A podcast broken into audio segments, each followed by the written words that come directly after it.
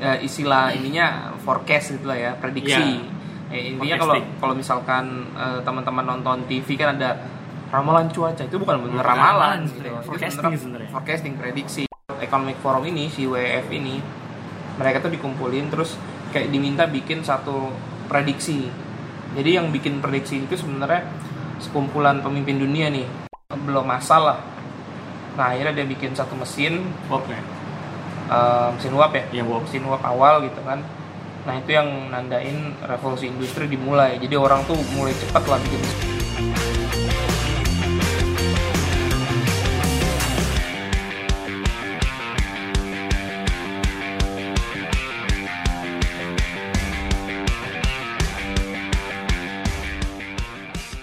Oke, assalamualaikum warahmatullahi wabarakatuh. Waalaikumsalam warahmatullahi wabarakatuh Back again to Islamic Stories Podcast Past Prevent Future.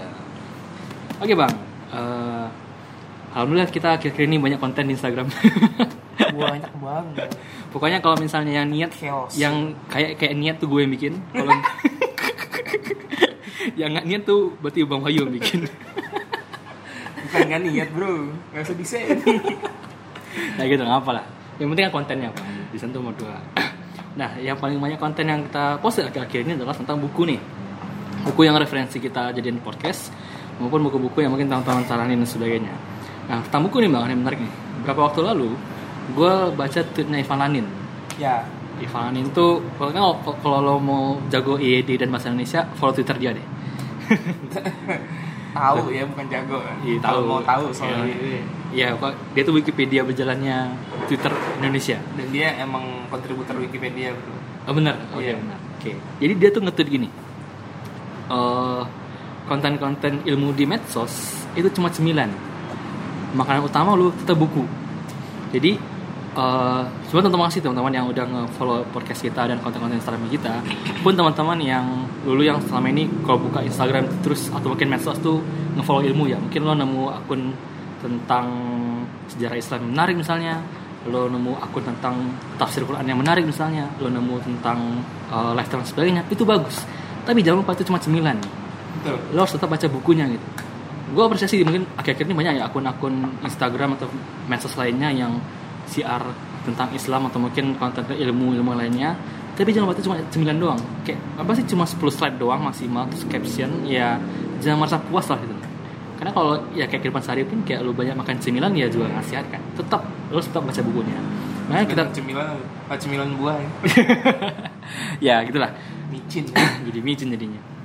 Kita pun di setiap podcast kita pun juga ngasih referensi buku kita kan. Iya. harapannya nih eh, teman-teman lo yang udah dengar dengar podcast kita pun juga tertarik nih buat tahu bukunya lebih eksplor lebih atau lebih baik lagi teman-teman punya buku yang lain tapi temanya sama jadi bahkan kita ada referensi jurnal juga ya Iya, nggak cuma buku, jurnal pun juga eh, kita jadikan eh, referensi di podcast kita. Jadi jangan merasa cepat puas atau mungkin senang. Bagus teman-teman udah membiasakan membuka medsos itu hal yang positif mencari ilmu.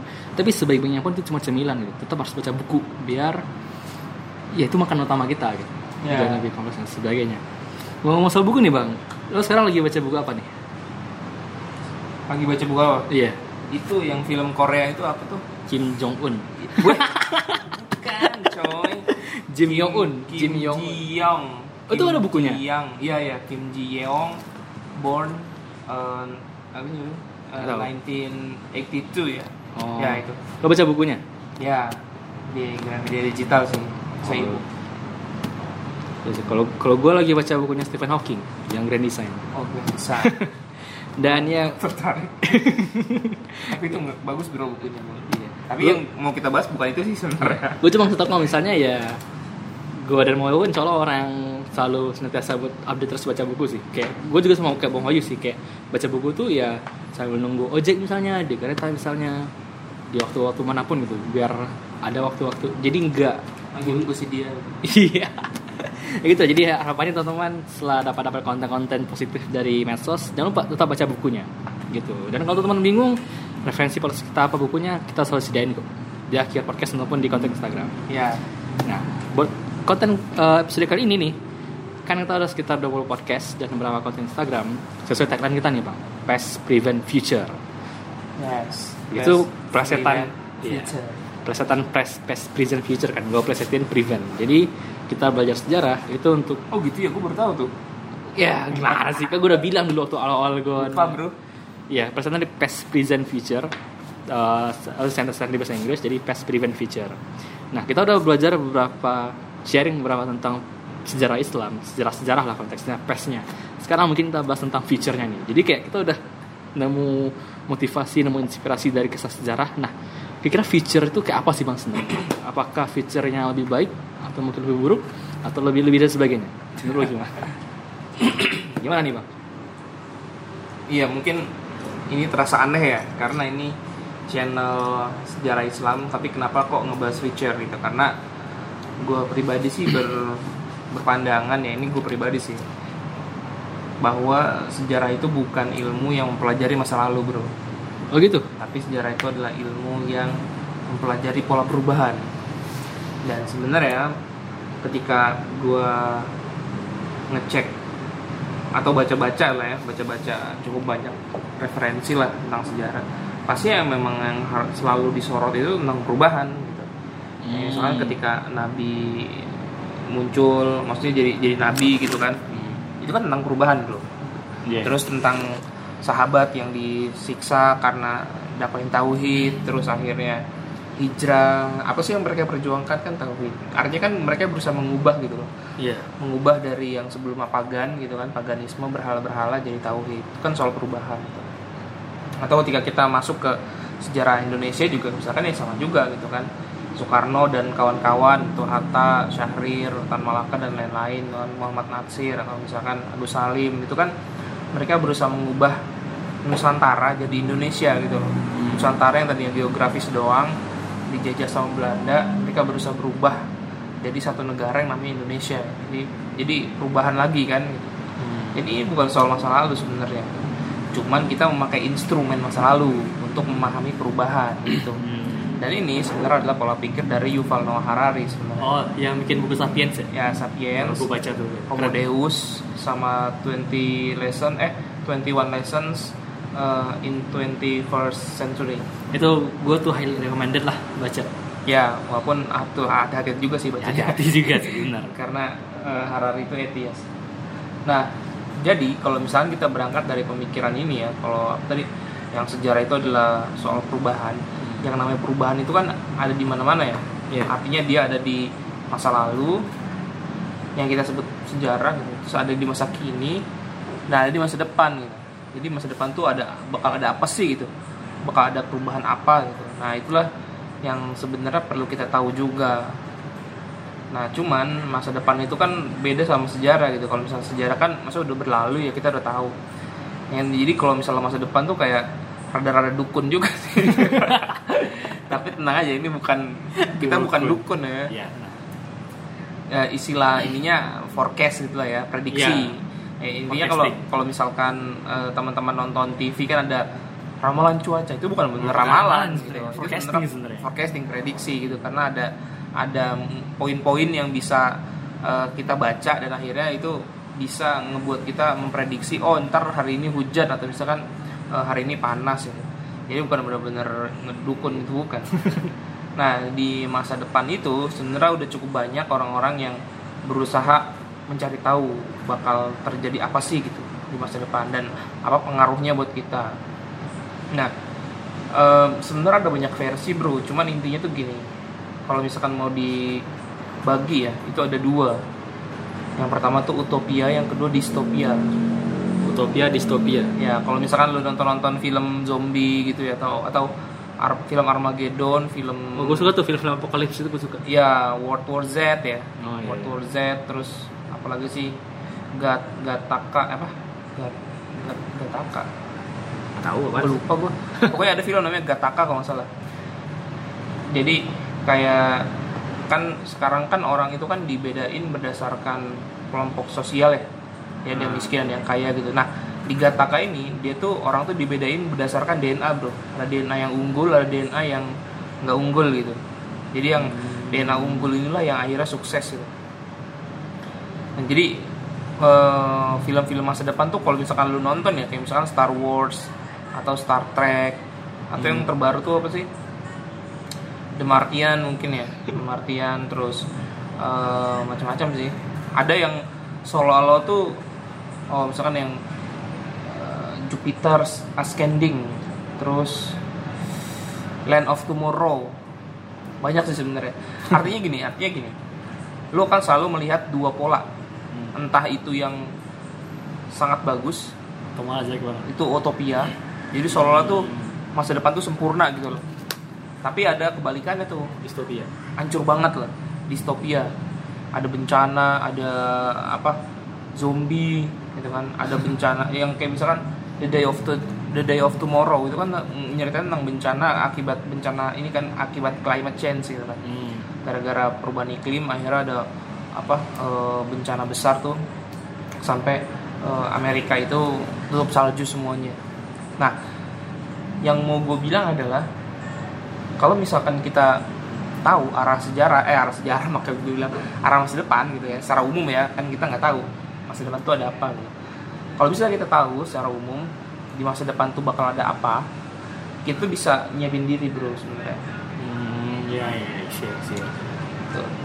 Kalau misalkan di Al-Quran tuh, tapi gue lupa sih ayatnya ya. Di ayat mana. Ini kita juga disuruh untuk mempersiapkan hari esok kita kan itu.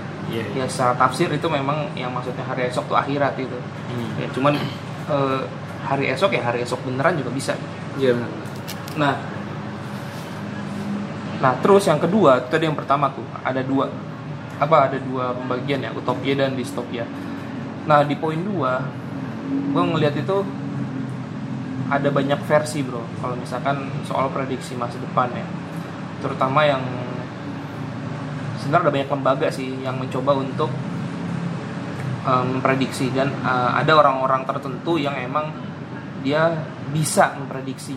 Hmm. bisa memprediksi ya bukan ngeramal. Karena Testing. pasti ada salah-salahnya juga. Contoh itu kok gue lupa ya siapa ya gue lupa pokoknya dia tuh sekarang jadi direktur artificial intelligence-nya Google. Oh, dari AI-nya. direktur AI-nya Google. Dan dia itu orang yang prediksi masa depannya itu 85% benar bro. Tapi ya di bidang teknologi doang. Kalau konteksnya teknologi. ya karena kan dia memang bidangnya AI itu. Iya. dia tuh udah udah prediksi dari tahun 90-an soalnya. Atau 80-an gitu dan dia banyak benernya dia juga sangat fokus ke AI nah terus gini. Gue lupa deh tadi apa sih? Oh ya salah satu salah satu lembaga atau institusi yang yang suka untuk ngebikin forecasting soal masa depan itu namanya World Economic Forum. Oh, oh, jadi World Economic Forum itu sebenarnya yayasan dia tuh cuman yayasannya tuh unik ya kalau misalkan di kita kan kalau kita dengar kata yayasan tuh seolah-olah sosial gitu ya. Iya. Nah World Economic Forum ini enggak gitu. Eh sebenarnya yayasan nggak harus sosial sih. Yayasan itu bisa di kesehatan, bisa di riset, bisa di teknologi apa pun. Ini riset teknologi. Nah si enggak nggak bukan si World Economic Forum ini dia tuh kayak forum dia tuh acara sebenarnya dia tuh ngadain acara tiap tahun di Davos di Swiss di Switzerland. Nah acaranya itu dihadirin sama orang-orang top dunia bro, pemimpin bisnis, presiden, perdana menteri, CEO CEO top yang di uh, Forbes gitu kan, 500 Forbes misalkan, Uh, atau uh, Jack Ma datang sana, SBY datang sana, gitu. kalau Jokowi nggak tahu kayaknya belum pernah deh. Erdogan datang ke sana, terus Simon Peres. Jadi emang isinya tuh top top kelas di level dunia gitu loh. Akhirnya kan mereka yang yang paling paham tentang kondisi negara mereka masing-masing ya. Iya. Nah, sama si World Economic Forum ini, si WEF ini, mereka tuh dikumpulin terus kayak diminta bikin satu prediksi. Jadi yang bikin prediksi itu sebenarnya sekumpulan pemimpin dunia nih, Hmm. orang-orang expert lah. Nah, terus dibikinlah satu prediksi dan akhirnya dikeluarinlah prediksi itu sekitar tahun 2013 atau 2014 gue lupa. Nah, namanya adalah revolusi industri Tinggal. ya 4.0 Hmm. atau uh, 4.0. Nah, makhluk ini sebenarnya makhluk ini sebenarnya eh, kayaknya sih ya gue lihat itu belum banyak yang terlalu paham gitu. Dan dan kita sharing di sini juga sebenarnya untuk mengenalkan aja sih, bukan berarti ngebedah terlalu dalam ya. Kalau misalkan terlalu dalam ikut workshopnya aja atau seminarnya gitu. Jadi gini bro, hmm, si Charles Schwab jadi Charles Schwab ini dia apa ya direkturnya WEF lah World Economic Forum. Dia tuh nulis buku judulnya Revolusi Industri keempat eh, tahun 2013 sebenarnya dia baru bikin buku lagi sih yang kedua tuh. 2009 eh 2018 atau 2019 gitu terbitnya. Baru. Yang menuju yang judulnya tuh kayak menuju revolusi industri 4.0 gitu. Menuju. Kalau- ya kalau misalkan buku yang pertama kan ngejelasin Gimana bentukannya? bentukannya gitu. Nah, kalau yang buku yang kedua itu gimana caranya menuju ke sana. Oke. Nah, gue baru baca yang pertama, yang kedua belum. Nah, Terus kita coba jelasin ya. Eh, intinya gini teman-teman. Kalau misalkan teman-teman bayangin gini, eh, ada satu rumah. Eh gini, misalkan teman-teman tuh dalam rumah gitu. Hmm. Nah teman-teman itu berdiri di depan pintu, pintu keluar gitu ya. Di depan pintu keluar. Dan teman-teman itu udah megang kuncinya. Dan sekarang teman-teman tuh lagi ngebuka kuncinya klik gitu kan. Dan udah ngebuka sebagian kecil, crack gitu. Jadi udah buka nih. Nah sebenarnya di dunia kita tuh ada di fase itu. Karena ketika teman-teman misalkan buka pintu dan pintunya kebuka gitu ya, kebuka lebar nih langsung buka. Kan teman-teman akan ngeliat halaman nih atau Iya. jalanan gitu yang benar-benar berbeda sama isi rumah gitu. Iya benar. Nah, sebenarnya di dunia juga lagi kayak gitu. Kita tuh sebenarnya lagi ada di fase Buka pintu. buka pintu gitu. Dan kita tuh benar-benar nggak tahu Di luar tuh ada apa? di luar tuh ada apa gitu. Jadi anehnya gini, Bro. Zaman ini itu adalah satu-satunya zaman yang susah banget diprediksi gitu. Kenapa gitu? Karena sebelumnya orang tuh relatif gampang diprediksi karena eh, yang nggak nggak nggak seberubah ini perubahan zaman gitu. Hmm. Nah tapi gara-gara kata orang ya, gara-gara komputer sama internet sama perkembangan yang lain gitu kan. Makin cepat Apalagi ya? sekarang ada di aplikasi ya kan ada di teknologi ini tuh ini tuh gitu. Jadi hmm, itu hampir mustahil bro prediksi masa depan di bidang yang sains dan teknologi. Kalau di sosial itu masih bisa diprediksi. Sosial Di politik itu masih ya masih mungkin lah gitu. Jadi kalau misalkan di sains dan teknologi itu udah mustahil, itu susah banget gitu. Jadi kayak lu ngelihat lu lagi jalan misalkan ya, lagi jalan di jalan yang menanjak, terus tiba-tiba lu ketemu tebing gitu. Kan lu harus manjat ya. Kalau tadinya kan lu kan jalan biasa walaupun capek gitu. Hmm. Tapi ketika lu ketemu tebing ya lu harus manjat tebing itu. gitu. Hmm. Nah, itu analogi eh, perkembangan teknologi. Nah kita nggak tahu di atas itu apa. Ya, teknologi dulu itu waktu sebelum 80-an atau sebelum 60-an deh. Dia berkembang tapi dia lambat gitu loh. Iya iya. Nah, terus 60-an kan ditemuin komputer tuh. Iya. Jadi makin cepat. Nah, terus sekitar 90-an ditemuin internet. Nah, tiba-tiba langsung kebentuk apa ya? tebing gitu. Langsung tiba-tiba tuh melonjak inovasinya tuh langsung tinggi banget Itu eksponensial banget berarti. ya? eksponensial. Jadi kayak huruf L. Tiba-tiba langsung dulu ke atas gitu. Dan manusia tuh nggak tahu itu di ujung tuh ada apa. Gitu. Hmm. Nah, jadi itu yang pertama-tama teman-teman tuh harus tahu ya. Jadi eh, sebenarnya para pakar dunia juga nggak tahu bro sebenarnya apa ada apa di masa depan gitu. Nah, cuman ini mereka berusaha merumuskan. Hmm. Nah, inilah yang coba eh, kita share. Jadi apa sih yang sudah mereka rumuskan ini soal revolusi industri 4.0? Pertama, eh, teman-teman bisa melihat dari fase masyarakat Satu. misalkan nih revol kan kalau misalkan revolusi industri 4 berarti kan ada revolusi industri 1 kan Iya. nah revolusi industri 1 kita juga belajar di sejarah sih itu dilakuin sama James Watt Hmm. jadi eh, si Watt ini dia ngelihat kok manusia tuh kalau bikin sesuatu lambat ya gitu kan harus pakai tangan gitu kan. Iya. intinya eh, belum masalah. Nah akhirnya dia bikin satu mesin. Bob ya. eh, mesin uap ya? Iya Bob. mesin uap awal gitu kan.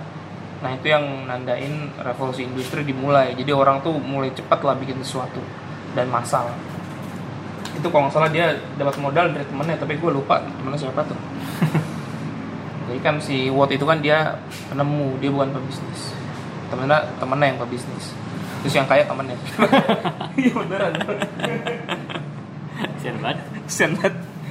Ya, jadi buat kamu para penemu para inventor Hati-hati. Hati-hati. sama teman pembisnis kamu harus ini ya ketemu sama pebisnis yang baik gitu. nah, nah, terus revolusi industri kedua itu terjadi ketika diesel ya apa? diesel diesel mesin diesel Diesel itu apa? mesin diesel mesin Yang gua tahu ini Henry Ford. nah itulah pokoknya Jadi Henry Ford itu dia industrialis Amerika lah, kapitalis Amerika gitu. Dia itu punya pabrik mobil. Jadi gini, coy. Dulu yang namanya mobil atau yang lain lah dibikin itu per satu eh dibikin itu per satu mobil. Jadi ada satu mobil nih. Nah, dibikin tuh per spare partnya ditempel, ditempel, tempel gitu. Nah, itu ternyata lama.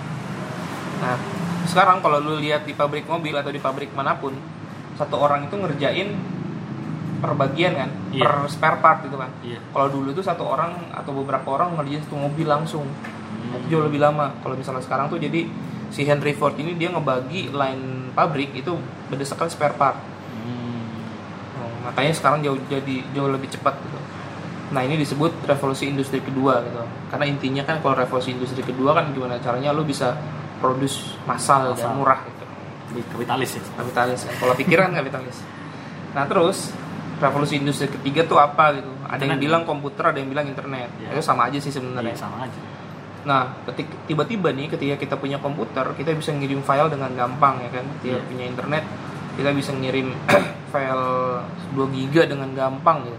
Bahkan kita bisa streaming ya. ke belahan dunia lain gitu ya Iya, ke belahan dunia lain kalau misalkan dulu lu nunggu uh, surat dari si dia mungkin sebulan itu kan kalau sekarang lu bisa chat langsung karena ada internet nah ini tiba-tiba ngebuat uh, lonjakan produksi itu langsung buang banyak banget iya, yeah. Yeah. nah terus kita bingung selanjutnya apa gitu kan revolusi industri 4 terus apa kalau misalkan kita sekarang ngerasa kayak udah di puncak gitu kan gila dulu udah apa ngapain tuh relatif gampang gitu Cause. Is it all about me and for my pleasure?